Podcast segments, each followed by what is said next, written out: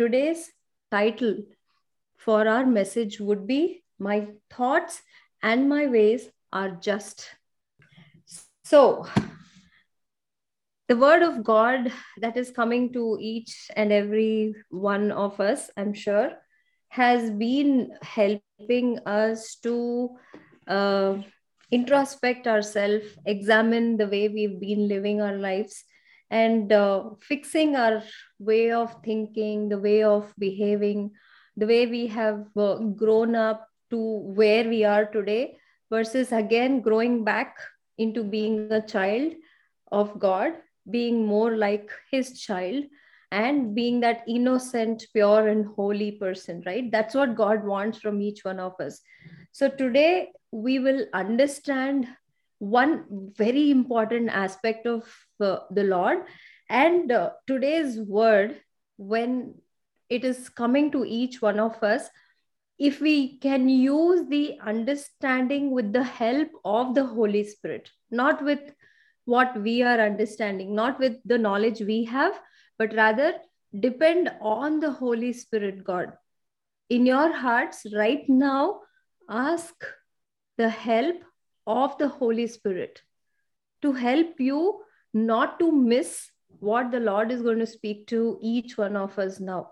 So you should basically say, Holy Spirit God, be with me and give me your understanding to be able to truly grab the life-giving spirit and fill it inside me.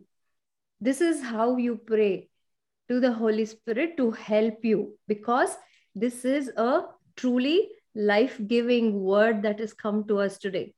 Amazing. I'm telling you, when the psalmist, right, David, when he wrote the Psalms in the Bible, and when he said that the word of God is like, you know, he said, it is so tasty to my soul. It fills the thirst of my soul. I'm actually experiencing, I'm sure all of you are also experiencing, that the word of God is actually giving us a hope to get up tomorrow thinking there will be something good for me, right? If there is no word, if there is no God, imagine how would you wake up in the morning? Is there one driving factor in my life which can give me that energy I need to start living, is my question that I put. So when I said, okay, I take away this part of my life and what is me, I felt that's the end of me. That's what I felt. But when I got this back into my life, I saw that only because of this word, only because of what he is instructing and teaching me, I'm able to live every moment. The strength to my feet is because of this word.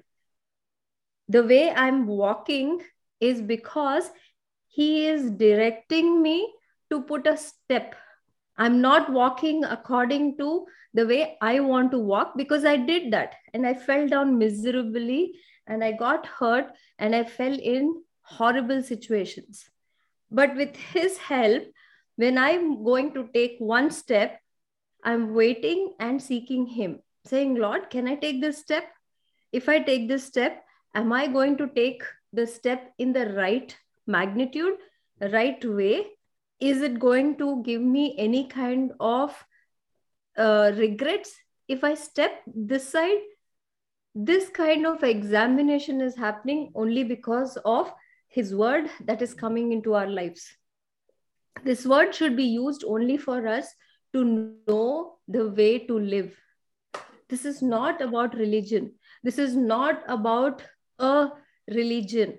This is not about the name of the God, Lord Jesus Christ, but rather this is the life of a human being.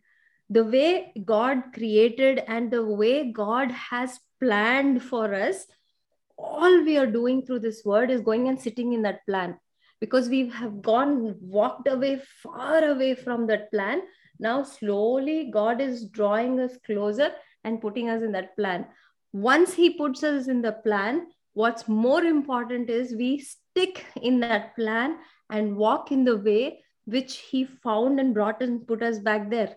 So what the whole essence of us listening to the word of God is just not listening, but rather seeing God's ways, seeing God's path, seeing God's word.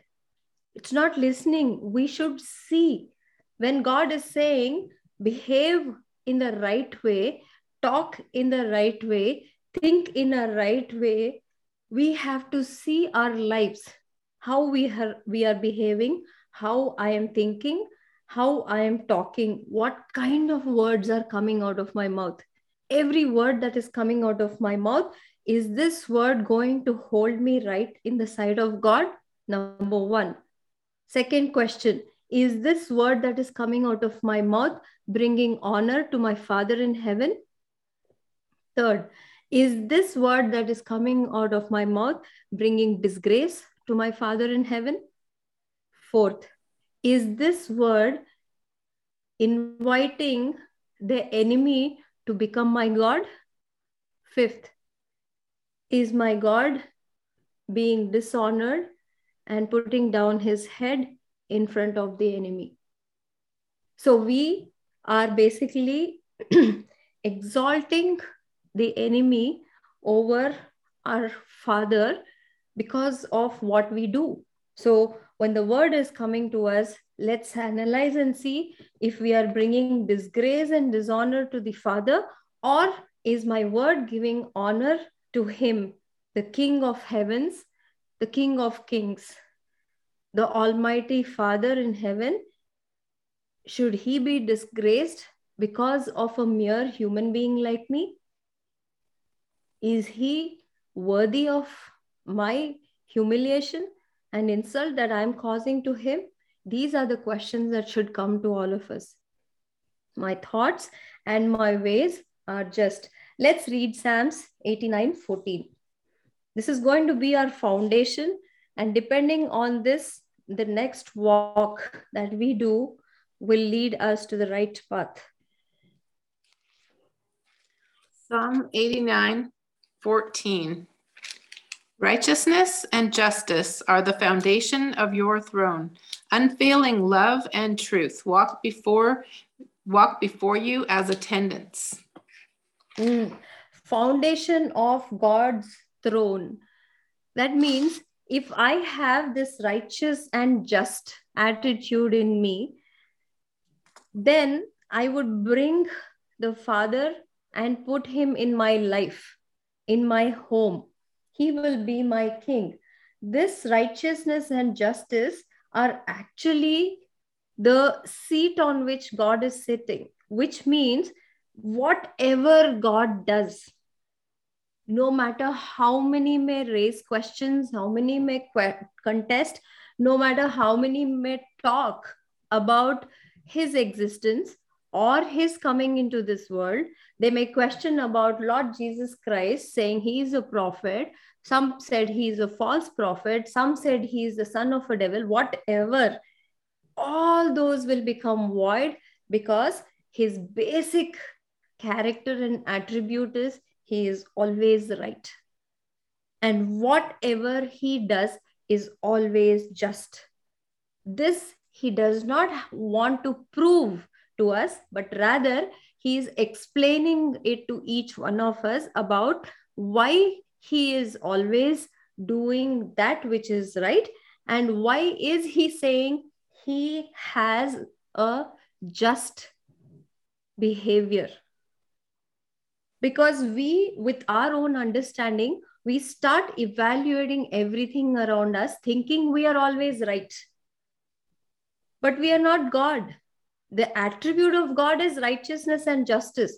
So how can I say a mere human being who is filled with wicked thoughts, whose heart is always deceiving, whose knowledge is so limited, whose experience is very, very naive, can even say that I am righteous? How can I say I'm always right in what I say? No, I cannot. So before I could point out another person that he is wrong, let me remember that even I have a lot of things which are wrong in me. So let me not talk about others and waste my time. Let me not talk about others as if I am always right. Let me not talk about others thinking I have a righteous behavior in me. The only one who is righteous is God alone. Only He has the evaluation authority about every human being, period. So if we have been evaluating anyone, let's stop doing that, because today the word that God has brought to us is saying that me, God, being righteous and just, when He is not in a hurry to pass His judgment yet on the human existence, why are we being in a hurry to judge everyone and pass our judgment on their lives? Let's not be so quick, because we are not responsible for that person's life. Each person has their own problems that they're dealing with. Let's not contribute to increasing their problems, but rather stay calm, mind my own business, check and evaluate and examine my own self, the way I'm thinking, the way I'm behaving, the way I'm meditating, the way I'm controlling my sins in my hand. All these evaluation points is what we have to focus upon. If you ask me, we have lost a lot of time already in our hands. What is remaining is the time best spent will be to self-examine constantly, make sure that every thought, every word, every aspect, every behavior, attribute in me is bringing glory to Him. That's it. So my foundation should be like the way God's foundation is.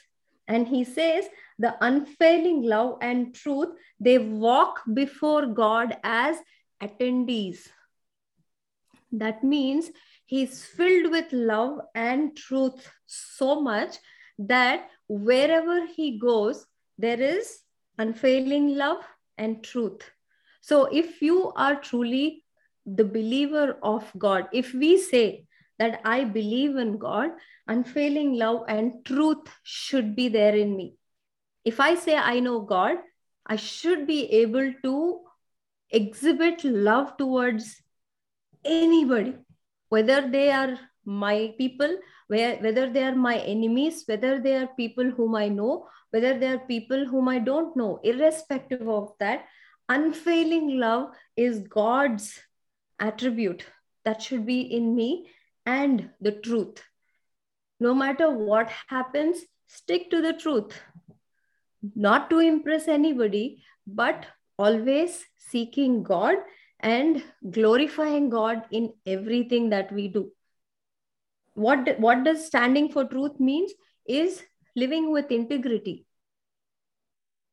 Not because somebody is watching, I behave, but I always remember that God is watching me every single moment of my life, and hence behaving in the way I am not giving a blasphemy to Him is what is called as living in integrity.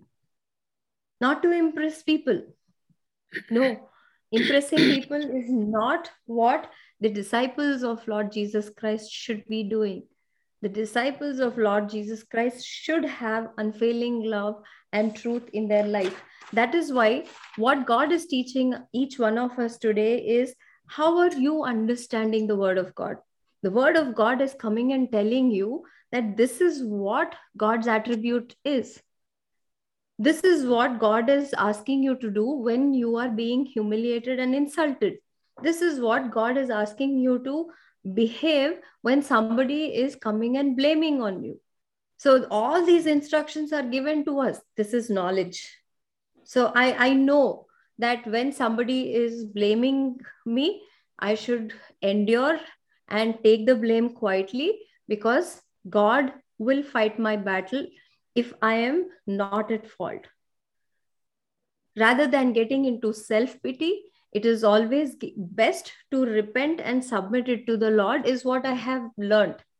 So when I've learned this from the word that is coming to me, we have gained knowledge.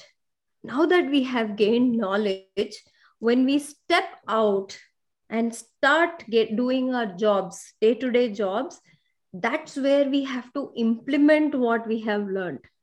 And when you implement what you have learned, for example, God said, when somebody is blaming you, you keep quiet.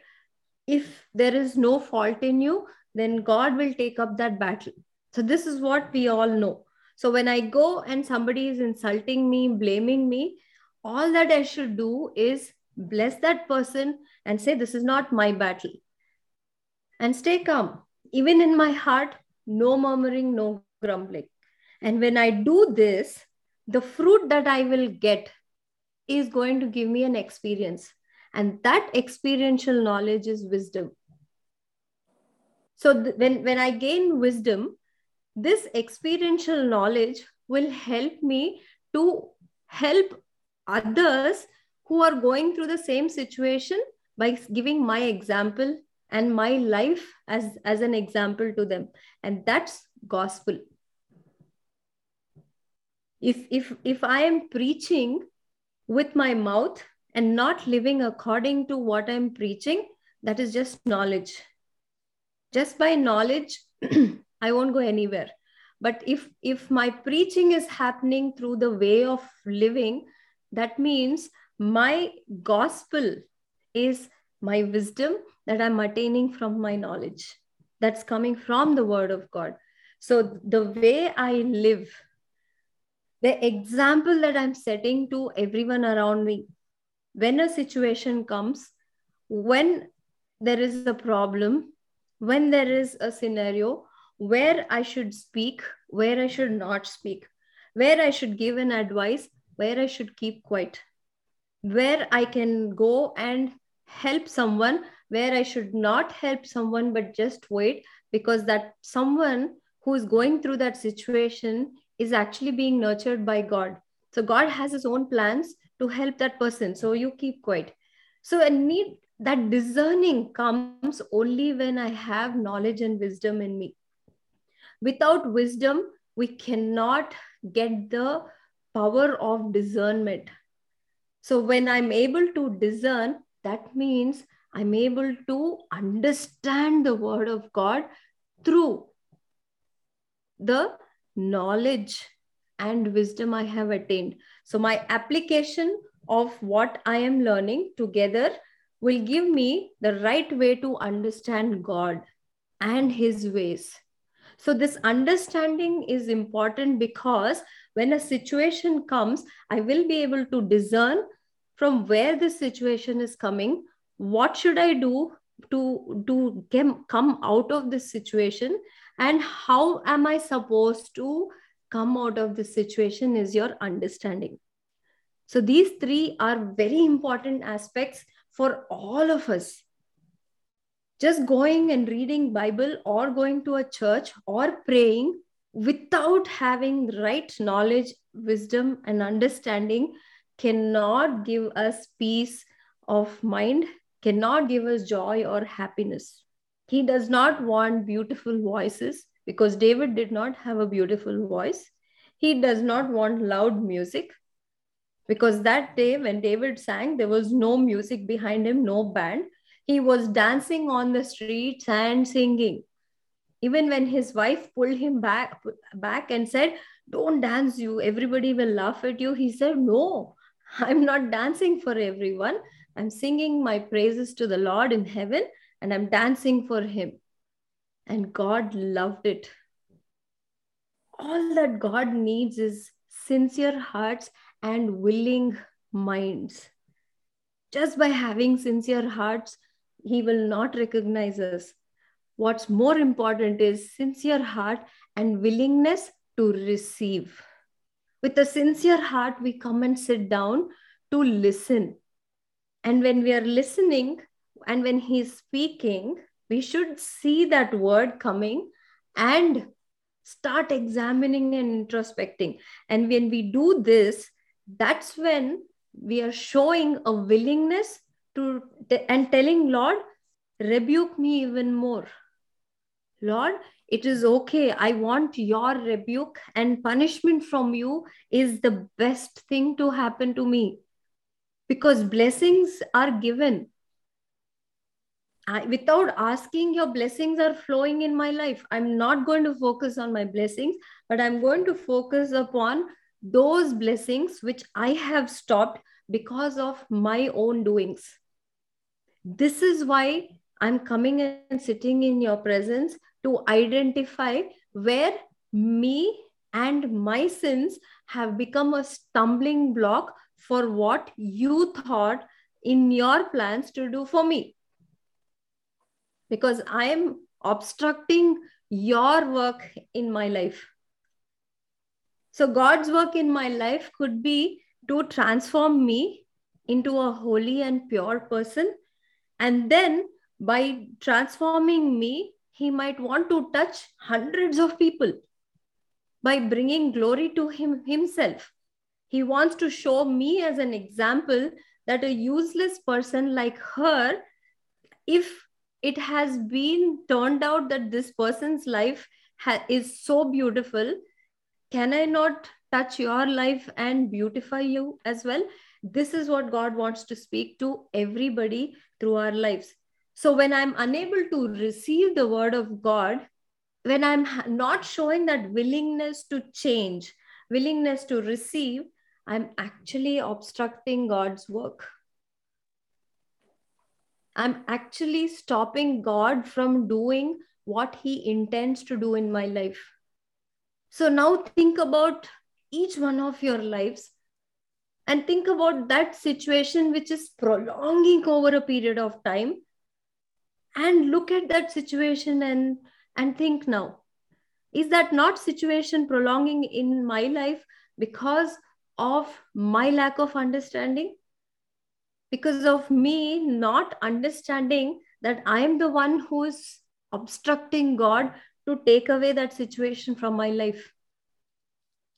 This we all have to understand. If we don't have this understanding, if we just say God, Bible, prayer, worship, that's it. If we don't understand this important aspect of our life, we can never see the blessings and the plans accomplishing in our lives from God. We can never have peace of mind, neither in our life, neither in our family's life. If we don't change the way we are thinking, if we don't show the willingness to transform, not to impress people, only to impress God and God alone. If we don't have this mindset and this attitude, then we are failing miserably, and we are actually the reasons for the way we are living today. It's not God. No, there is no need of even crying near God, because it's not God. It's our doings, our thinking, our way of receiving things.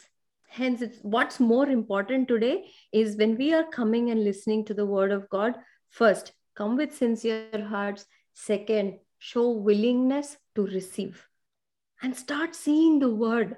Don't just listen. See the word. That word is coming as righteousness and just.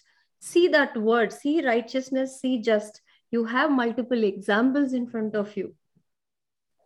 You have examples of Lord Jesus Christ. God Himself showed, displayed righteousness and displayed justice. That is what we are going to see today. The first point is God's ways are always right. We will see how He, as an example, is showing that His ways are always right. So the first point is God's ways are right, always right. Let's go to Matthew 20th chapter, 1 to 7 verses. Matthew 20, 1 to 7.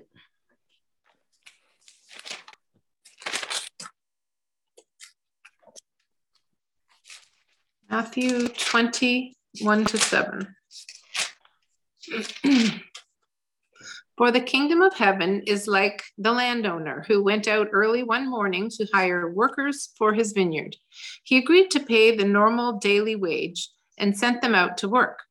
At 9:00 in the morning, he was passing through the marketplace and saw some people standing around doing nothing.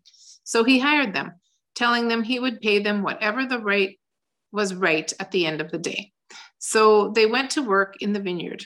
At noon and again at 3 o'clock, he did the same thing.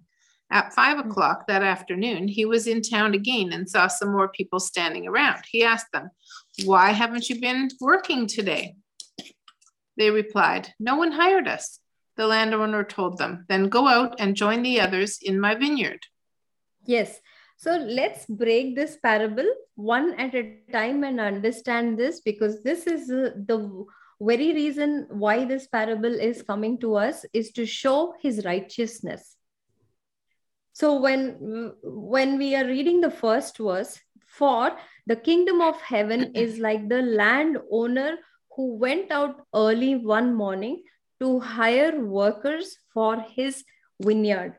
That means a person who is feeling worthless, a person who is not honored, probably, who does not have a living in this world spiritually, he will be offered a work to do. And when that work is offered, he will gain peace, he will gain joy and happiness. So kingdom of heaven is nothing but when a person is getting engaged in a satisfying job, where there is no anxiety anymore, there is no worry, there is no tension, there is no pressure, there is no stress. Kingdom of heaven for all of us is coming into the place that God wants each one of us to be. That's the first step. So when we are there, then there is joy, happiness, and peace, right? So here, the landowner is the Father in heaven. The landowner is the Father in heaven who is inviting each one of us to come and be peaceful. For which, what is he saying? Early one morning. Please read that verse carefully. It says, early one morning, he went out to hire workers. Early one morning is the day each one of us came out of our Egypt into the light that he has prepared for us.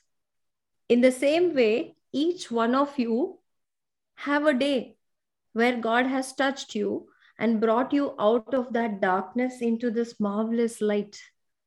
The day when you started seeing a hope in your life, that's the day which is that early one morning with brightness in your life.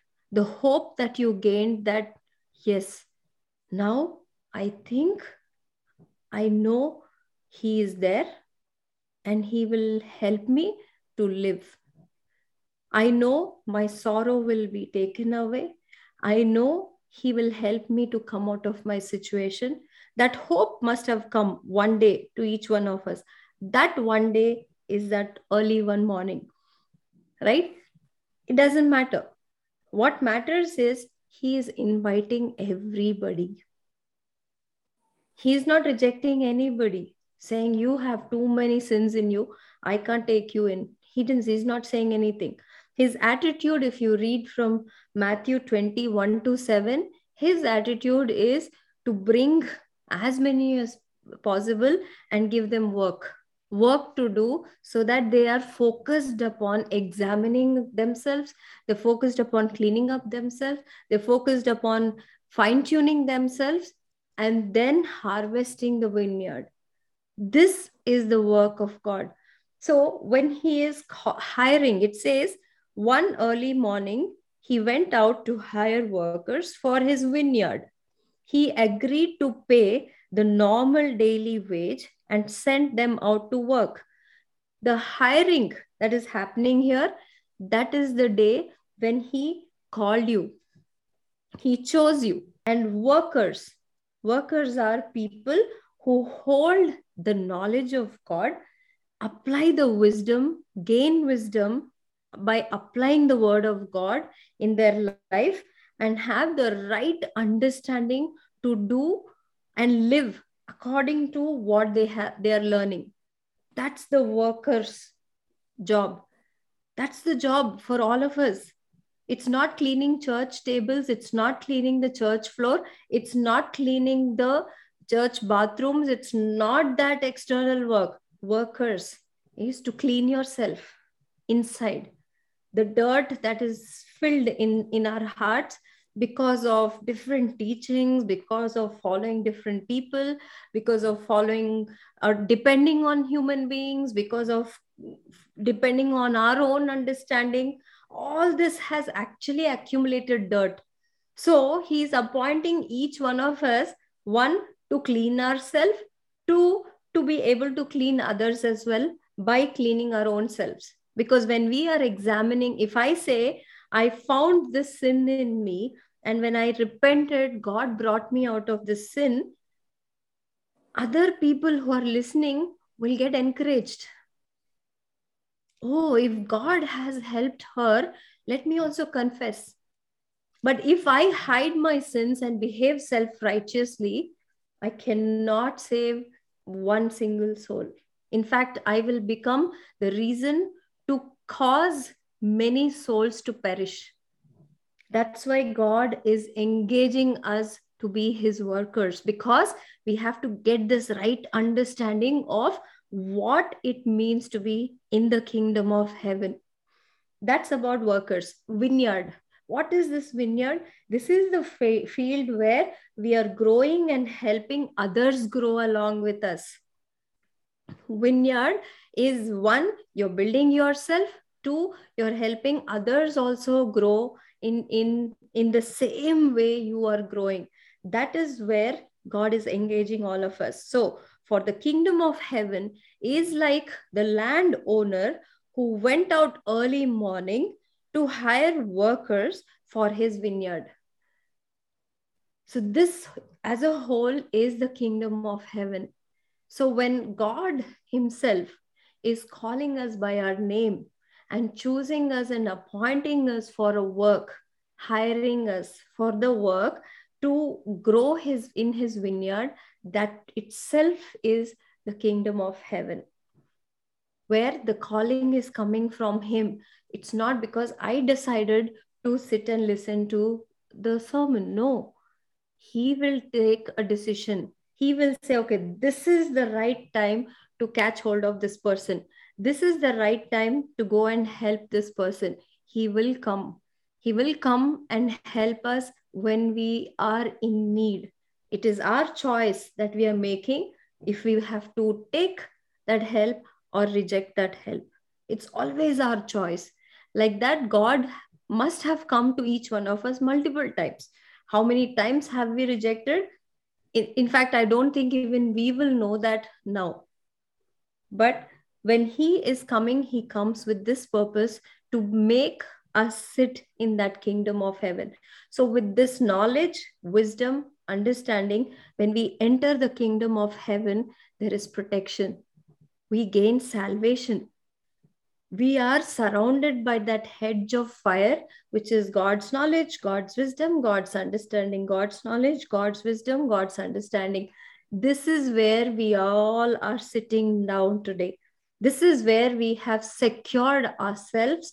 That is the reason we are thinking before we speak a word.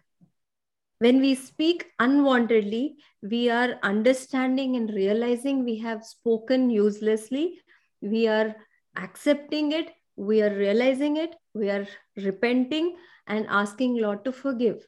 That means you are in that knowledge, wisdom, understanding, where the Holy Spirit is the one who is helping all through these things. So beautiful, right? That's how he keeps us intact.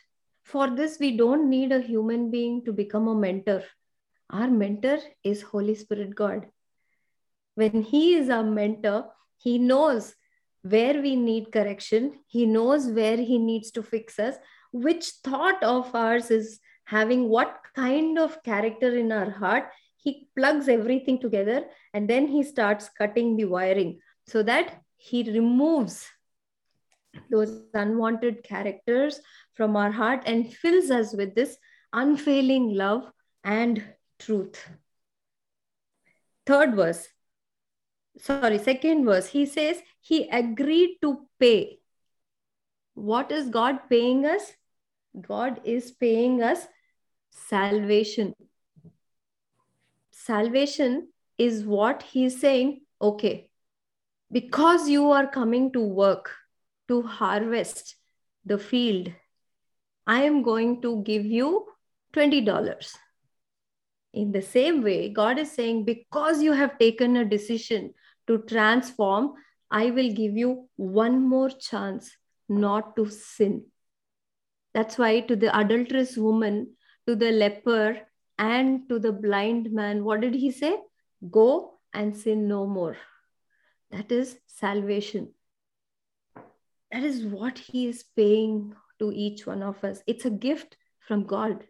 And for this gift, in return, he is saying, repent, confess your sins, and take my rebuke. Show your transformation. Show your willingness to change. That is what I want you to do. And that's the work I want you to do. And this salvation, when he gives, he also is watching how each one of you are carrying that salvation. Are you being careful? Are you being thankful about that one more chance that he has given us? In our old life, we already lived the way we wanted to live. But today, when he has called us with our names, he has opened our eyes, our hearts, and he is pushing this word into me and giving me the salvation. How careful I am with this. Am I being very careful about it? Even when I'm sleeping, am I keeping this salvation aside, or I'm holding this salvation and sleeping quietly? Because remember, when we are sleeping, along with me, even my sins are sleeping. My idols in the heart are sleeping along with me. I will sleep. The brain will sleep, but the heart is still active. So the idols in this heart, which are sinful in nature, my anger, my jealousiness, my bitterness, my self-pity, my depression, they're still active. And their actions are still going on. So based on how what is filled in my heart, so will be my sleep pattern. I have a disturbed sleep. I have very bad dreams. I have fear day and night. I'm getting up with no hope in the morning. I'm getting up disturbed. I'm feeling distressed because you're sleeping with your sins. You're sleeping with your weaknesses. But God has given you a salvation, right? So where is this salvation going? Is it that you're keeping it aside and then sleeping with your idols? Or you're taking this salvation and keeping with you and saying no to the idols of your heart? What are we doing? This is what God wants us to check. This is how we have to understand that he has given us salvation as a free gift. If you remember Ephesians 3rd chapter 8th verse, it says salvation is a gift. It has not come to you because you have worked according to the law, but it has come to you because God, out of his abundant mercy, has given that to you. So it's not our greatness. He considered, he showed consideration, mercy, and because of his unfailing love, he has given us one more chance to do it. So how are we doing it? Let's read Ephesians 3, 8 and 9 once.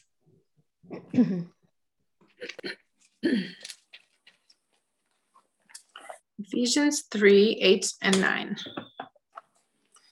Though I am the least deserving of all God's people, he graciously gave me the privilege of telling the Gentiles about the endless treasures available to them in Christ. I was chosen to explain to everyone this mysterious plan that God, the creator of all things, had kept secret from the beginning. This is what it is. So is there any reason why I should feel proud that today I have salvation and another person doesn't have salvation? No. There is a time for everything. Shall we read Ecclesiastes 3:1? Mm-hmm.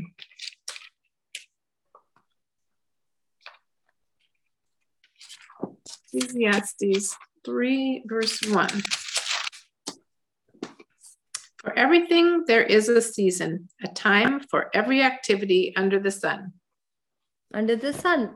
So everything there is a season, a time for everything. So there is a time defined for each one of us. And when God decides, nobody can stop it. Trust me. So let's not push our faith onto anybody. Let's wait. Let's wait for the Lord to take up that right time and decide, okay, now this is enough. This girl has to come and bow down in front of me. Because the word is saying, every knee shall bow down. Every tongue should confess that He alone is the Lord.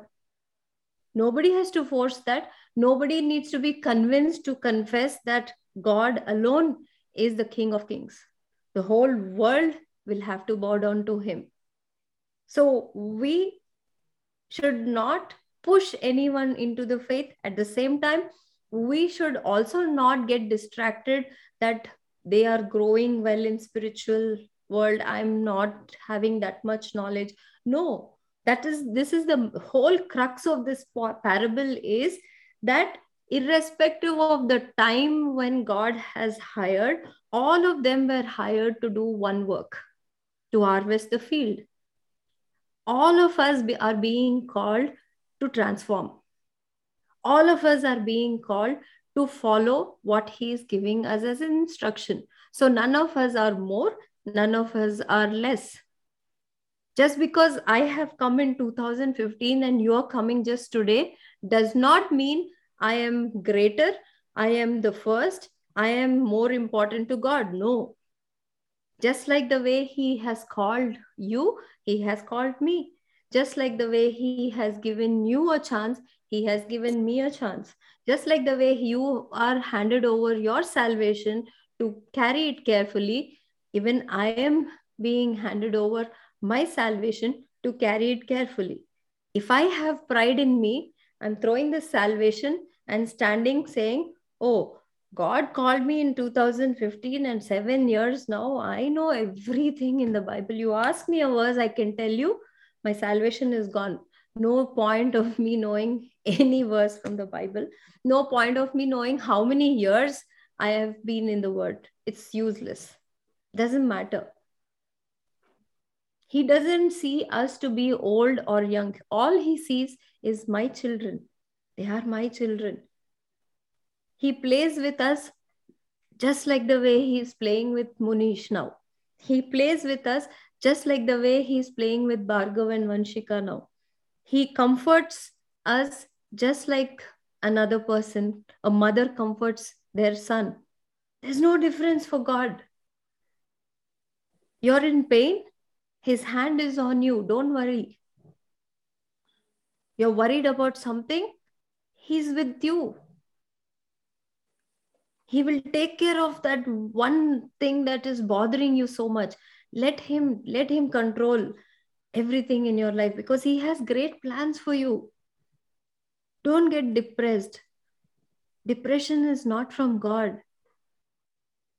It's from the enemy. The enemy is making you feel that you're helpless.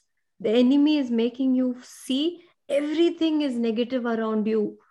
The enemy is deceiving you by telling God is love. God is there for you, but He's not letting you to see that love is missing in your life. God's love is missing in your life. His power is missing in your life. The enemy will also use the word of God. You remember Matthew 4th chapter where He was having a conversation with Lord Jesus Christ. The enemy was taking verses and keeping in front of Lord Jesus Christ and provoking Him. So the enemy also knows the scriptures. Don't forget that. Be careful that the enemy does not let you see the power of the scripture. Only God will let you see the power of the scripture. God alone will let you connect you to Him.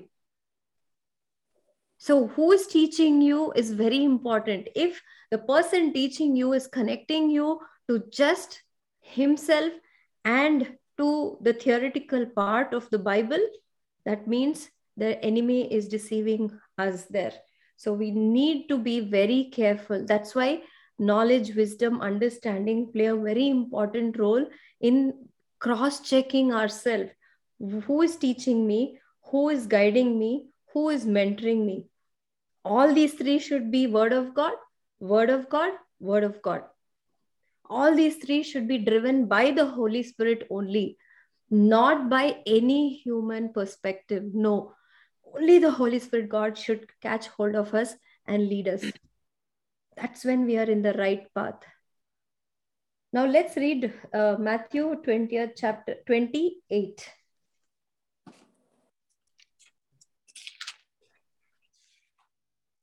Matthew 20, 28. No. For evil? 8. Oh, 20 verse 8? Mm-hmm. 20 verse 8. That evening, he told the foreman to call the workers in and pay them, beginning with the last workers first. Be careful here and listen carefully. He said, we will pay them. Last workers first and first workers last, right? So he hired some in the morning, 9 o'clock, some later at, what time did he hire the rest? At 3 o'clock, and some he hired at 5 o'clock. Now, all these three people he hired to do a work, right? And what does he say? He will do whatever is right. That's what we're going to see now, right? So he called the foreman to call the workers in and pay them, beginning with the last workers first. So 9th verse, let's read the 9th verse. Mm-hmm. When those hired at 5 o'clock were paid, each received a full day's wage. They all received a full day's wage, which is salvation. Everybody who came even at 5 o'clock, just before the day closed, were given their wages, full day wages. And whatever he is doing is right. Okay, remember this. Let's read the 10th verse. Mm-hmm. When those hired first came to get their pay, they assumed that they would receive more, but they too were paid a full day's wage.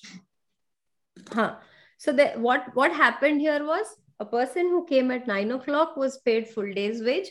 A person who came at 5 o'clock also got a full day wage, which shows that for God, nobody is big, nobody is small, nobody is greater, nobody is least.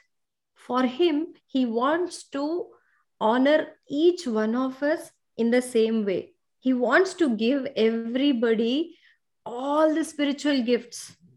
He wants to give salvation to everyone. He wants to give blessings to everybody. All He needs is start working. Start working. And what are you working for? Your own salvation, your own transformation. You're not doing any work for Him. You're doing your own work. Your work to make sure this salvation is not being robbed by the thief. Making sure that you're guarding the salvation between the knowledge, wisdom, understanding. Your salvation is in between. They should be guarded by knowledge, wisdom, and understanding. Your salvation is important. Your body will perish, but your soul, for your spirit, you need this salvation, which is an everlasting life in the kingdom of heaven, for which He was paying everybody in the same manner. But let's see the human understanding now. Second point, our ways are always wrong. Our ways are always wrong. Matthew 20:11. Matthew 20:11. When they received their pay, they protested to the owner. What did they do? People who came at 9 o'clock and 3 o'clock, when they received the pay, they were not happy that they got their pay, but rather were unhappy that someone also got the same pay, which means here they were not having the right understanding of the work that God had given. One is they had forgotten their first love. They forgot that they were jobless, but because of God's mercy, I got some work to do. They thought that they were given work because of their skills and their capabilities and so on. In the same way, how many times are we thinking that because of my goodness, I'm getting a blessing? Because of my righteousness, I'm actually in the truth. Because of good qualities in me, God is blessing me. How many times are we thinking like this? Oh, I keep doing a lot of good things to them, but they, on the other side, have never shown kindness. But I wonder how God is blessing them. How many times do we make such statements when we see others prospering? How many times are we envying others when something good is happening in their life and when we see there is no goodness in our life? This is not the attribute of God. This is not the quality of people who are to be in his kingdom. Here, these people who were in the kingdom of, in the land owner's land, who were harvesting, did not have clear understanding. Their understanding was dominated with logic. Their understanding was dominated with reasoning. Their understanding was dominated with devil's understanding.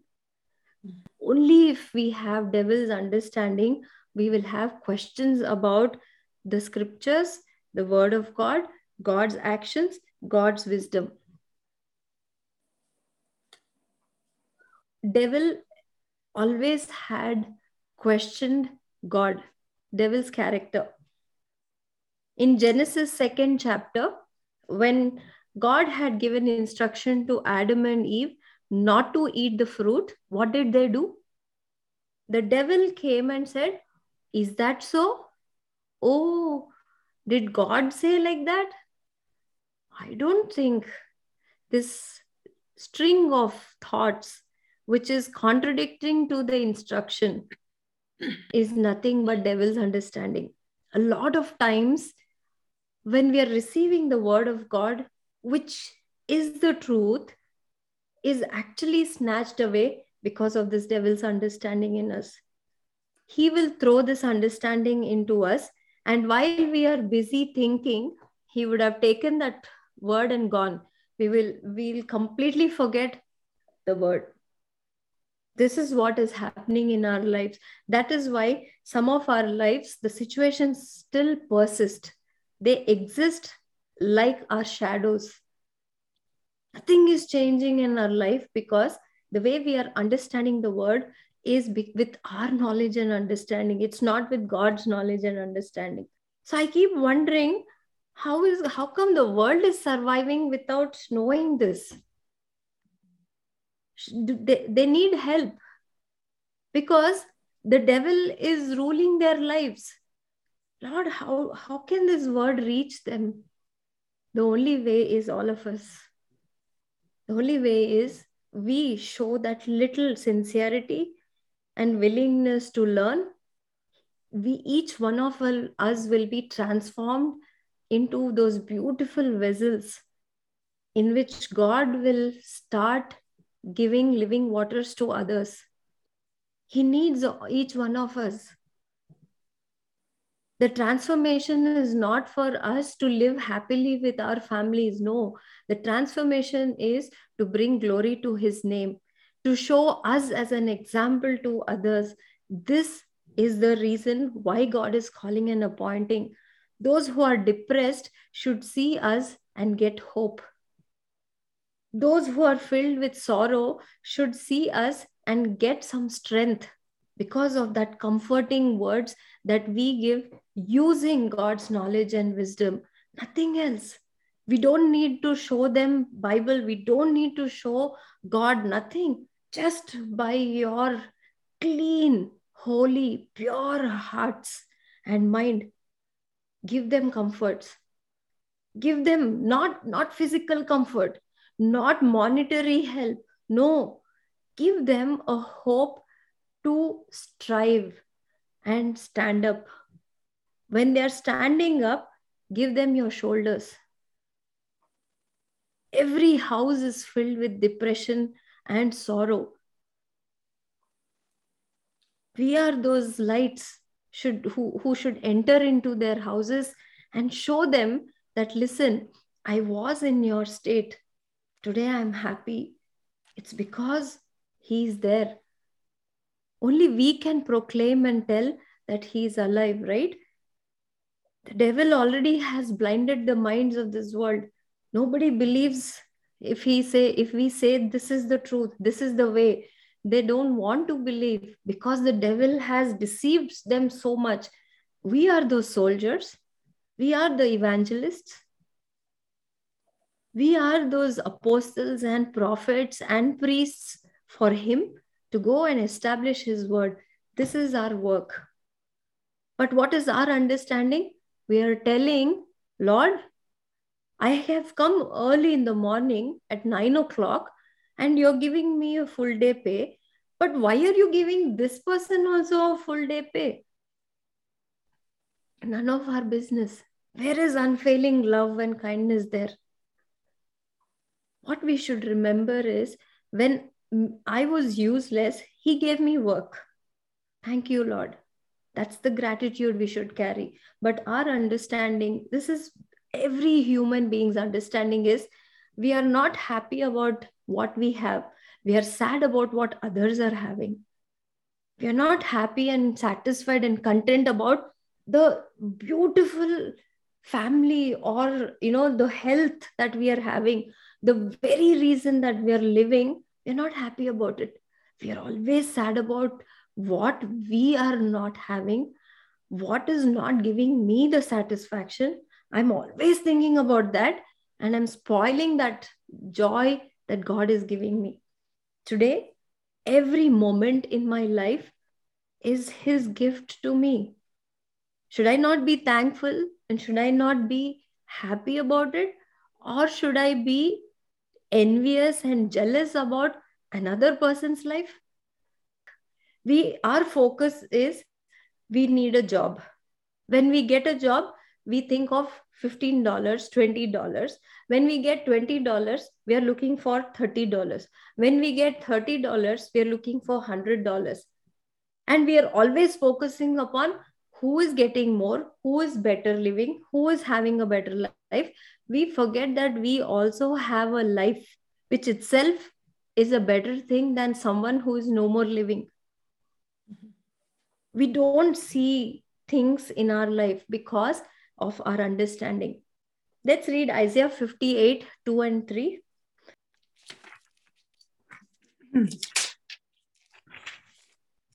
Isaiah 58, 2 and 3. Yet they act so pious. They come to the temple every day and seem delighted to learn all about me. They act like a righteous nation that would never abandon the laws of its God. They ask me to take action on their behalf, pretending they want to be near me. We have fasted before you, they say. Why aren't you impressed? We have been very hard on ourselves, and you don't even notice it. I will tell you why, I respond. It's because you are fasting to please yourselves. Even while you fast, you keep oppressing your workers. You have an unjust behavior in you. You are constantly murmuring and grumbling about things you don't have. You are not acknowledging the things that you have in your life. You are not accepting that God, in fact, has given you a beautiful life. You're not seeing the greater things that God has done for you, but you are rather complaining, murmuring, grumbling about what's not there in your life. You go about doing your mistakes. You go about doing what you want. You go about talking the way you want to talk. You go about shouting the way you want to shout. You go about cursing yourself. You go about thinking negatively. And then you come and sit and cry in God's presence saying, Lord, help me, which is again self-pity. And in your self-pity, you expect God to answer your prayers. How fair and just are we? This is what he is talking here in Isaiah 58 too. They act as if they're very pious. They come sincerely and sit. Oh, it is 5:30. I have to go. I have to prepare. I have to sit and I have to speak. But the way they live is an abomination to me. The way they think, the way they are in depression, the way they get anger, the way they have pride in them, the way they have ego in them, all these do not exhibit my word in them. Because if we know the word of God, if I know the word of God, I shouldn't have all these in me.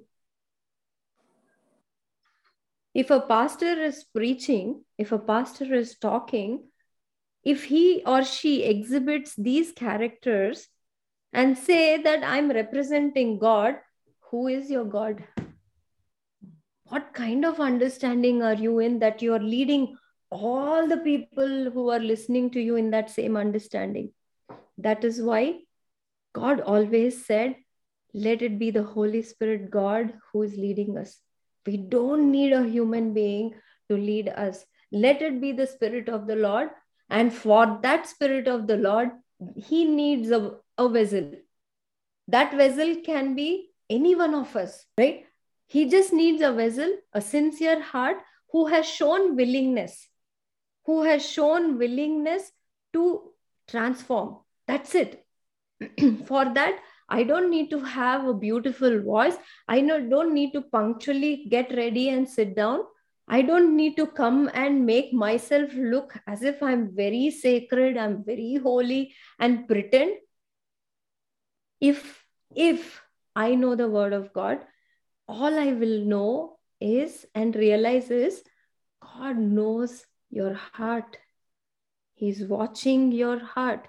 You may deceive all of them by your outlook, but God can rip you apart and throw you and show your downfall to all of them. Remember that.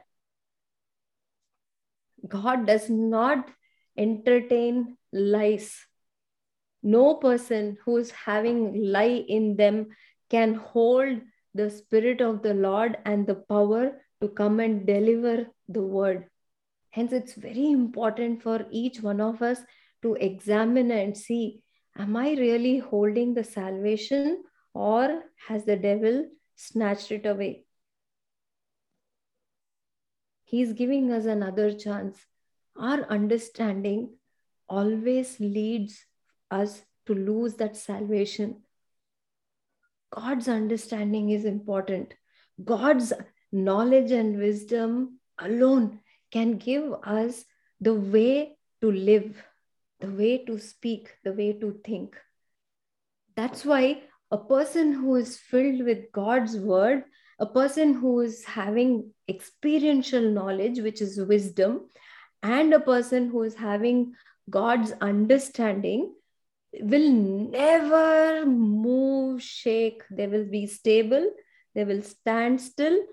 Even if there is a tsunami around them, even if there's an earthquake, even if there is a worst situation going on in their life, all they will do is stay calm, because they know that God said, be still. The Lord your God will fight the battle for you. Your battle could be your sorrow. Your battle could be your depression. Your battle could be your loneliness. Your battle could be your anxiety about your future. Give it to him. He will handle it. He knows how to handle it. He is knowledge. He is wisdom. So he knows everything. He knows how to resolve a problem from your math book. He knows how to resolve an issue in your code. He knows how to resolve a bank account problem. He knows how to repair your car. He knows how to repair your bicycle. He knows which house is good for you. He knows everything. Everything that we know is because of him. So let's give him that credit and stay quiet, saying, Lord, you know everything.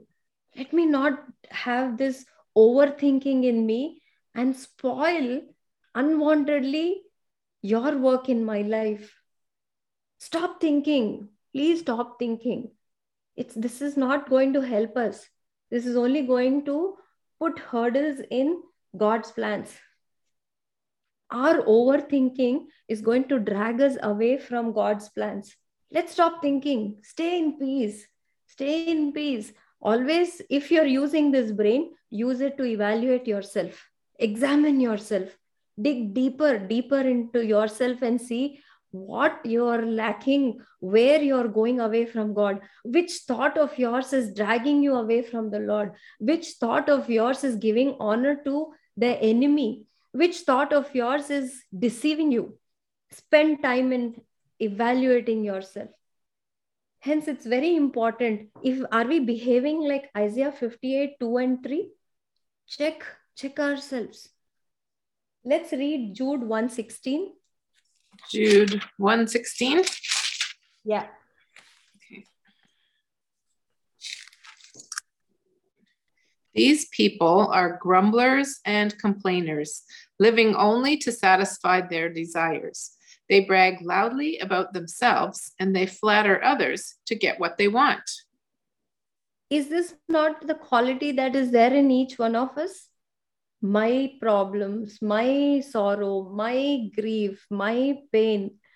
She said that to me. He said this to me. I felt very bad. I'm being cheated upon. I am being hurt. Read this Jude 1:16. These people are grumblers and complainers, living only to satisfy their desires. And if you remember, last week we saw James 1:14-15. That our desire is the reason that gives birth to sin, which leads us into destroying our peace. So we are the reason for the distress. We are the reason for spoiling the happiness that the Lord has already given to us. So when we hear today's word, first thing I would do is stop being depressed. Stop looking at negative things in my life, Lord. You're precious to God. You are His princess. It doesn't matter whether you have come at 9 o'clock, you've come at 3 o'clock or 5 o'clock. God is paying equal wages to all. God will show His unfailing love and kindness to the 5 o'clock worker, to the 3 o'clock worker, 9 o'clock worker. And that is God's righteousness. He does not show partiality. For Him, all of us today, whoever is listening, is the same. It doesn't matter if you're listening for the first time. It doesn't matter if you've come for the first time. For Him, you are His priceless princess, the treasure of His treasure box, apple of His eye. You're precious. Depression is not from God. Sadness and worry is not from God. Gain hope today. Gain this hope and stand up. Stand up with this hope that He is giving. Third point we will see. God's ways are always just. God's ways are always just. Let's read Matthew 20:13-15. So we saw God is always right, and how we are wrong in the way we are thinking and why we are wrong. Now we are seeing His ways are always just. Let's see Matthew 20:13-15 verses. He answered one of them, "Friend, I haven't been unfair. Didn't you agree to work all day for the usual wage? Take your money and go. I wanted to pay this last worker the same as you. Is it against the law for me to do what I want with my money? Should you be jealous because I am kind to others? Is that not right? It's his money. It's his kindness. It's his love. When he wants to give it to someone, he will give. Is he not giving me? Only one question let's all, put to ourselves. Is God not loving me? Yes, he loves me. Is God not blessing me? Yes, of course he is blessing me. Is the word of God coming to each one in a different way, or is it coming in the same way? Whatever is being spoken is being delivered to every single person in the same way. So if one person is able to overcome their situation, another person is not able to overcome the situation, one person is growing fast and one person is not growing fast. Should I justify why I have spent my money? It is my wish. God is saying, I am kind to you. I will be kind to another person. You don't question me about why I am kind to that person, but rather check that you, even though you have so many sins in you, I have still loved you and showed kindness. Be thankful for that. What he does is always just. We are nobody to evaluate God's justice. We don't understand. So it's better to keep quiet and remember and depend and have faith that God is always right. That's it. Period. There is no question in this. That's why here he's saying, friend, I haven't been unfair. He's still explaining. He didn't say, you don't ask me. Look at the way he's humbling himself and giving an answer. He's saying, friend. He's calling each one of us friend. He wants to be our friend. He's saying, friend, I haven't been unfair. He didn't show, I am the owner. I have employed you. How can you speak? How can you ask me a question? He didn't say all that. He was minding his words. Everything that this knowledge, Jesus Christ is knowledge and wisdom of God and understanding of God. What he displays is, in this parable, he's displaying God's knowledge, wisdom, understanding. A person who has God's knowledge, wisdom, and understanding will be careful about the words that he is speaking. There won't be pride in that word. There won't be ego in that word. There will be gratitude. There will be pleasing attitude. Here he said, friend, I haven't been unfair. He was explaining, which he did not have to do. And he said, didn't you agree to work all day for the usual wage? Did he not? Did the landowner go and say, you come and work? Or did he say, listen, I will pay you. Do you want to work? They said, yes, we want to work. God gives us a choice.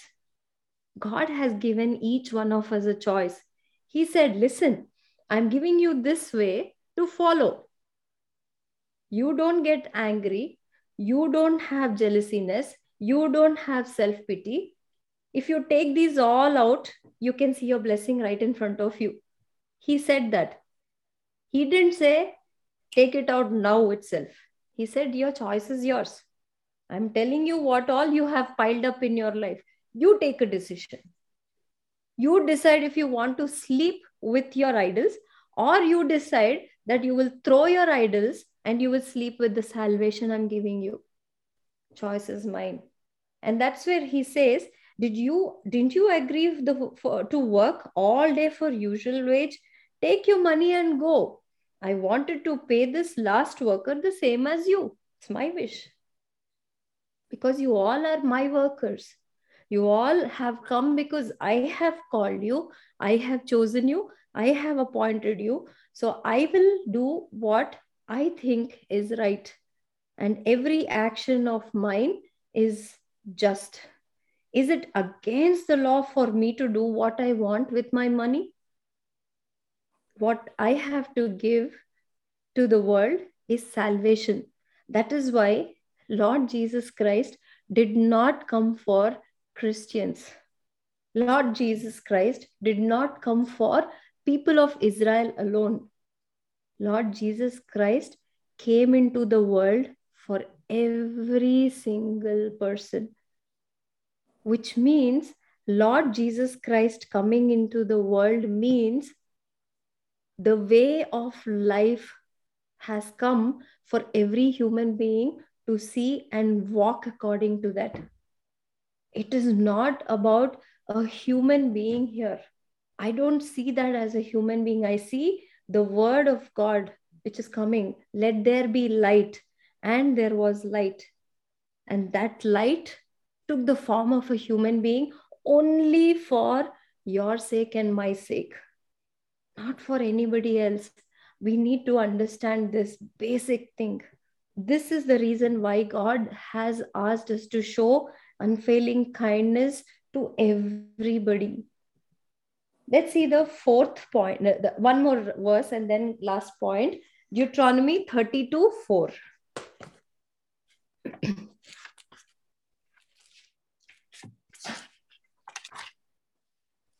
Deuteronomy 32:4. Deuteronomy 32, verse 4. He is the rock. His deeds are perfect. Everything he does is just and fair. He is a faithful God who does no wrong. How just and upright he is. He is the rock. His deeds are perfect. God, who is the rock, his deeds are perfect. Everything he does is just and fair. He is faithful God who does no wrong. How just and upright he is. Whatever God does is right. Put this in our brain and close it. Our situation should not make God wrong. No. Our situations are coming for a reason, to give us an experience.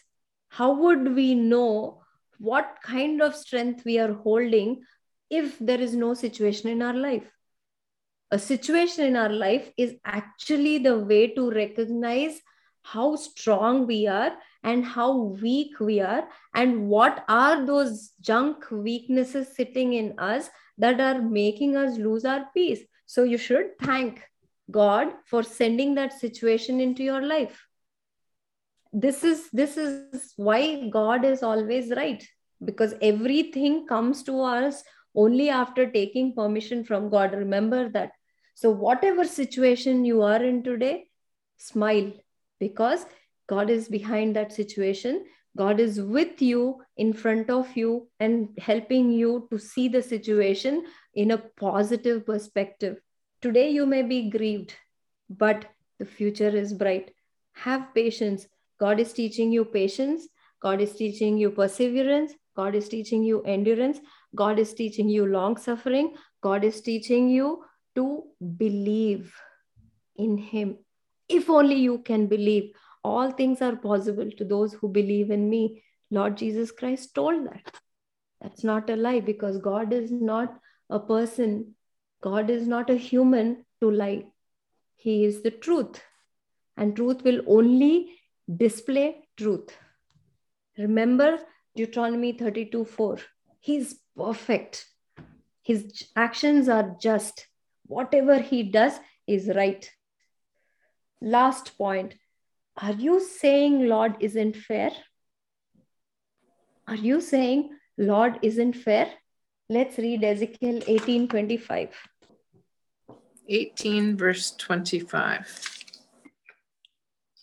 Yet you say the Lord isn't doing what's right. Listen to me, O people of Israel. Am I the one not doing what's right, or is it you? Is it you or is it me? God is asking. Check. Before you make such an allegation on God, before you don't have to say, see, this is what I learned, that we don't have to say that God, you are not fair with me. But the very thought of ours, the very understanding of ours, if we are looking at someone and feeling jealous about the way they are prospering, if we are looking at someone and thinking we don't have what they have, if we are looking at our own self and having self-pity in us, all these are leading to this question, Lord, this is not fair. We don't have to make this statement, but just our very thoughts, our very actions, our very thinking process, our very understanding, please check. Please check it and see. Are you not happy with what you have? Are you always envious about what others are having instead of being thankful about what you are having? That means you're asking this question. You're saying, God, it's not fair. When we think and we get disturbed about something that we don't have, rather than thanking about what He has given to us, we are asking this question to Him. And the final verse, Romans 8, 2 and 3. Romans 8, 2 and 3. And because you belong to Him, the power of the life-giving Spirit has freed you from the power of sin that leads to death. The law of Moses was unable to save us because of the weakness of our sinful nature. So God did what the law could not do. He sent His own Son in a body like the bodies we sinners have. And in that body, God declared an end to sin's control over us by giving His Son as a sacrifice for our sins. This verse actually caused a very deep conviction to me. And after listening to this verse, after reading this verse, in my life ever, if I become sad about anything, then I'm a disgrace to God. That is what I thought. This verse, when you read carefully, it talks about what we think, right? Oh, I'm fasting, I'm reading the Bible, I'm praying, I'm going to church, I love God, I believe in God, I listen to the Word of God very frequently, I participate in Bible readings, prayers. All this when we say, none of these have given us the freedom from the sin that was going to lead us to death. What freed us is that precious blood, which is still alive. You know, today, when He is speaking, that blood which is alive is speaking to us. That blood is actually replacing the bloodstream in your body. Do you even realize that? The reason why He's saying is saying to each one of us, you come and sit and listen with sincere and willing hearts. If I come down and sit with sincere heart and do not show willingness, He can't clean my bloodstream. He can't clean the organs inside me. He can't clean my heart, which is filled with idols. But if I sit with willingness, that means I'm opening the door of my heart and saying, Lord, please come. I need You. I need strength. I need cleansing. I need purity and holiness. If we say, God is not giving me what I deserve, only question I will put in front of all of you and close. If we say that God isn't fair in our life, then He who did not have any sin in Him, He who was blameless, He who was spotless, He who did not commit anything that was grieving to the Father in heaven, He who showed complete obedience was dragged on the roads, stripped off all the clothes, was being spat upon, was being kicked, the crown filled with thorns was being pressed on His head. And when He was thirsty and He asked for water, He was given vinegar. Was that treatment just? If that treatment was not just, remember, God said it is justified for you and me. God tick marked that whole act of his son going through the entire crucifixion because of you and me. Today, he has paid that ransom and brought each one of our lives. Today we are living because of that one act of the Father. Then when he could say that is just, now think, is it really right for us to say that God isn't fair in our life because of the way we think about our lives? The way we are looking at our lives is very important. Let's not understand our own selves and our lives and our situations with our understanding, because our understanding is always deceiving. Our understanding is always wrong. Let's understand our lives, our own selves, our situations with the help of God's knowledge and wisdom, for which we have to keep seeing the Word of God. Listening to the sermons is seeing the Word walking and coming to us. If we don't understand these basics in our life, we can never resolve the problems in our life. No, that's where the strong statement that I have in my life, that I strongly believe, is that if I'm truly believing the living God, if I know Jesus Christ is the way to for truth, life, and he's the life-giving spirit, then my life should not be like this, with no peace and happiness and so much of disturbance. No, this is what I will think. Check your lives and evaluate. I know that my living God is in my life. I know that he is present in my life. I know he is leading me. Then why are my situations growing with my age? Why is my life not transforming? Because I think the answer would be, I'm having a wrong understanding of the knowledge and wisdom of God. I'm somewhere in devil's understanding. I'm somewhere deceiving myself by letting the devil take control of the way I'm receiving the word of God. Sincere, willing hearts. These two are very important for all of us. If we don't have this, then no matter how much we hear to the word of God, nothing can help us. We have to remember this. And finally, Proverbs 19:23. Sorry, it is 19:2 and 3. Sorry, Debbie. Oh, okay. 19:2 and 3. Enthusiasm without knowledge is no good. Haste makes mistakes.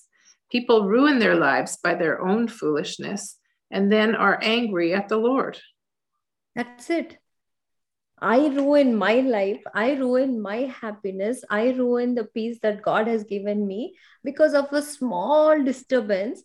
And then I'm complaining that God, look at them, they're talking about me like this, they're behaving like this with me, they don't give me respect, they don't show manners, they insult me, they humiliate me. But why have I landed there? I don't evaluate. Why I am in this situation, I don't see. What am I doing to others? I don't evaluate. I don't examine. But always I am complaining about what others are doing to me, why others are doing this to me.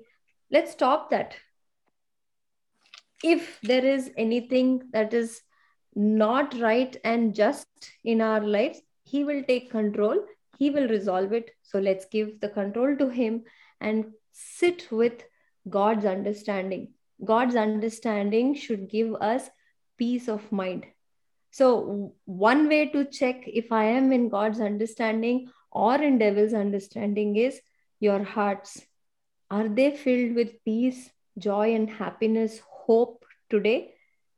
Or is there still anxiety in you, and is there still fear in you that is instilling anger, self-pity, depression?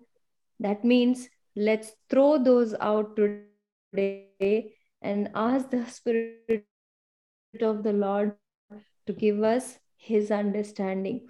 He will definitely us what we deserve, and everything created is for us. We are priceless to Him.